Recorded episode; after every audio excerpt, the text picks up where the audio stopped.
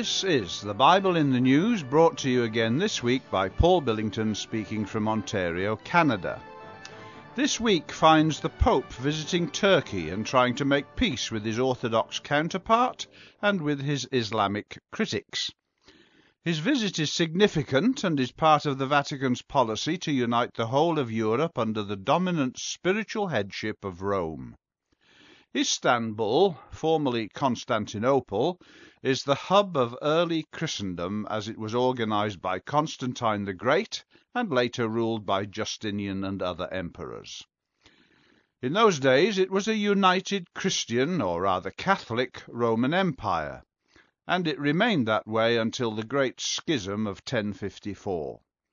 That is when Roman Catholics in the West split from the Orthodox Christians in the East. That divided the empire along religious lines.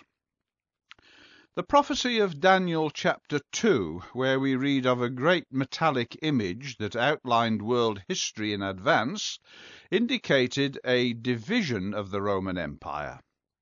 As many Bible readers will know, Daniel's prophecy foretold of four major empires: the golden head of Babylon, the silver of the Medes and Persians, the brazen Greeks, and the iron legs of Rome. Daniel chapter two, verses thirty-eight to forty makes this clear enough. The legs of iron indicate the two parts of the Roman Empire, and it is history itself that shows us that there was, so to speak, a western leg and an eastern leg. Also, in verse forty-one, when describing the feet and toes of the image, it says, "The kingdom shall be divided." It was Diocletian who first divided the Roman Empire into so-called prefectures, but the main division of the empire was based upon the Greek culture of the eastern part and the Latin in the west.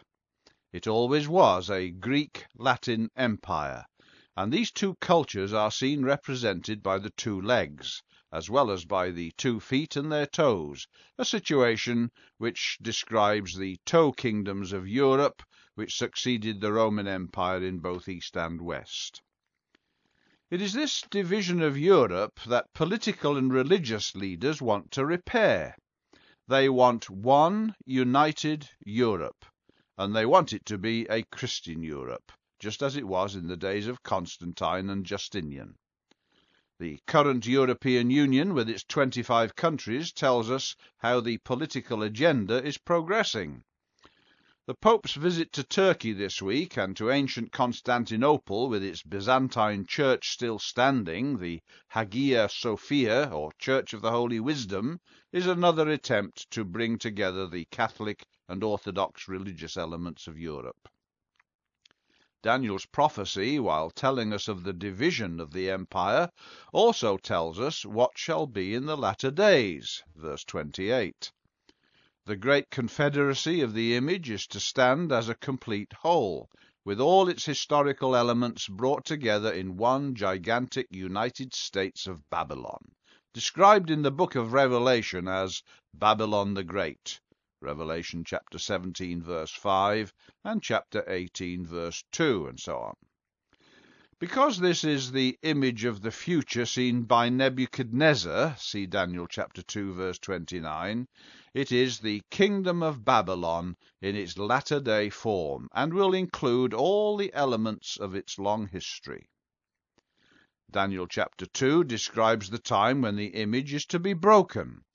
Daniel chapter two, verse thirty-five reads, "Then was the iron, the clay, the brass, the silver, and the gold broken to pieces together." So we understand that the various elements of the image are to be broken at the same time.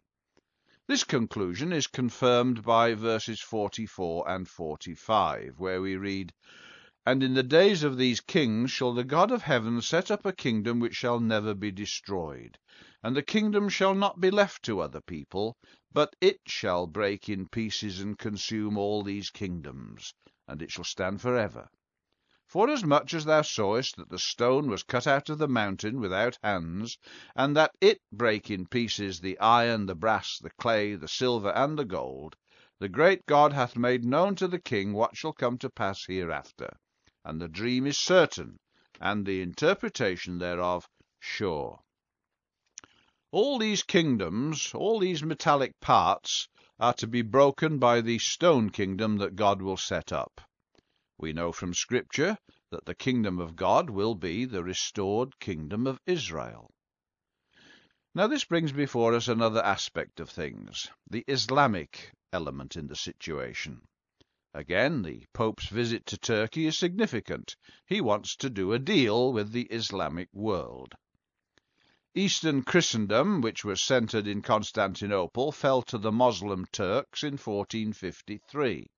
The remnants of orthodoxy fled into Eastern Europe and to Russia.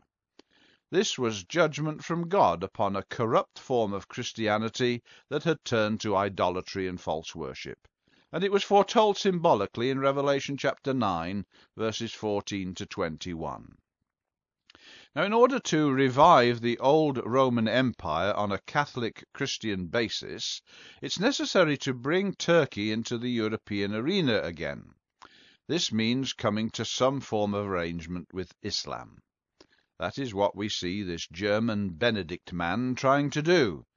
There is not much common ground to work on, but there is one area of agreement, and that is the elimination of the Jewish state from the Holy Land. This could even bring Iran into the fold. That's the biblical Persia, the silver element in the image of Daniel two. And no one expects the Vatican to make a clear public statement on this issue of the Holy Land at this stage, but it will be said behind closed doors. The time will come when this completed image confederacy will challenge Israel's claim to their land, and it will come against the mountains of Israel with the purpose of removing the Jews from there. But prophecy tells us that it will be broken to pieces by the stone kingdom that the God of is, that the God of heaven will set up. So as we watch this Pope embracing the Orthodox Patriarch and praying with Moslems in a Turkish mosque this week, let us remember the great image prophecy of Daniel chapter two. The combined powers of Russia, Europe, East and West, of Iran and others will seek to erase Israel from the map. That is what the Scriptures predict, and as we witness the coming together of these religious and political elements, we know that the time is very near when the God of heaven will intervene in the affairs of men. He will save his people Israel. Joel chapter three verse two says that he will plead for them, and Zechariah chapter fourteen verse five says that he will go forth and fight against those nations, and will thus redeem his people. As we stand on the very threshold of these tremendous developments, our own personal position must be taken into account. Do we stand with Israel, or do we stand with the corrupt systems of Christendom and Islam?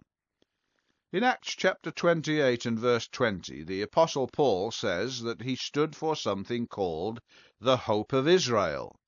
This is the true gospel with which we can be associated if we believe in it and are baptized into the name of Jesus Christ.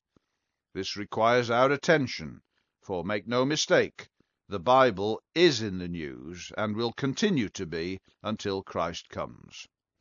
Join us again next week when, God willing, we shall bring you another edition.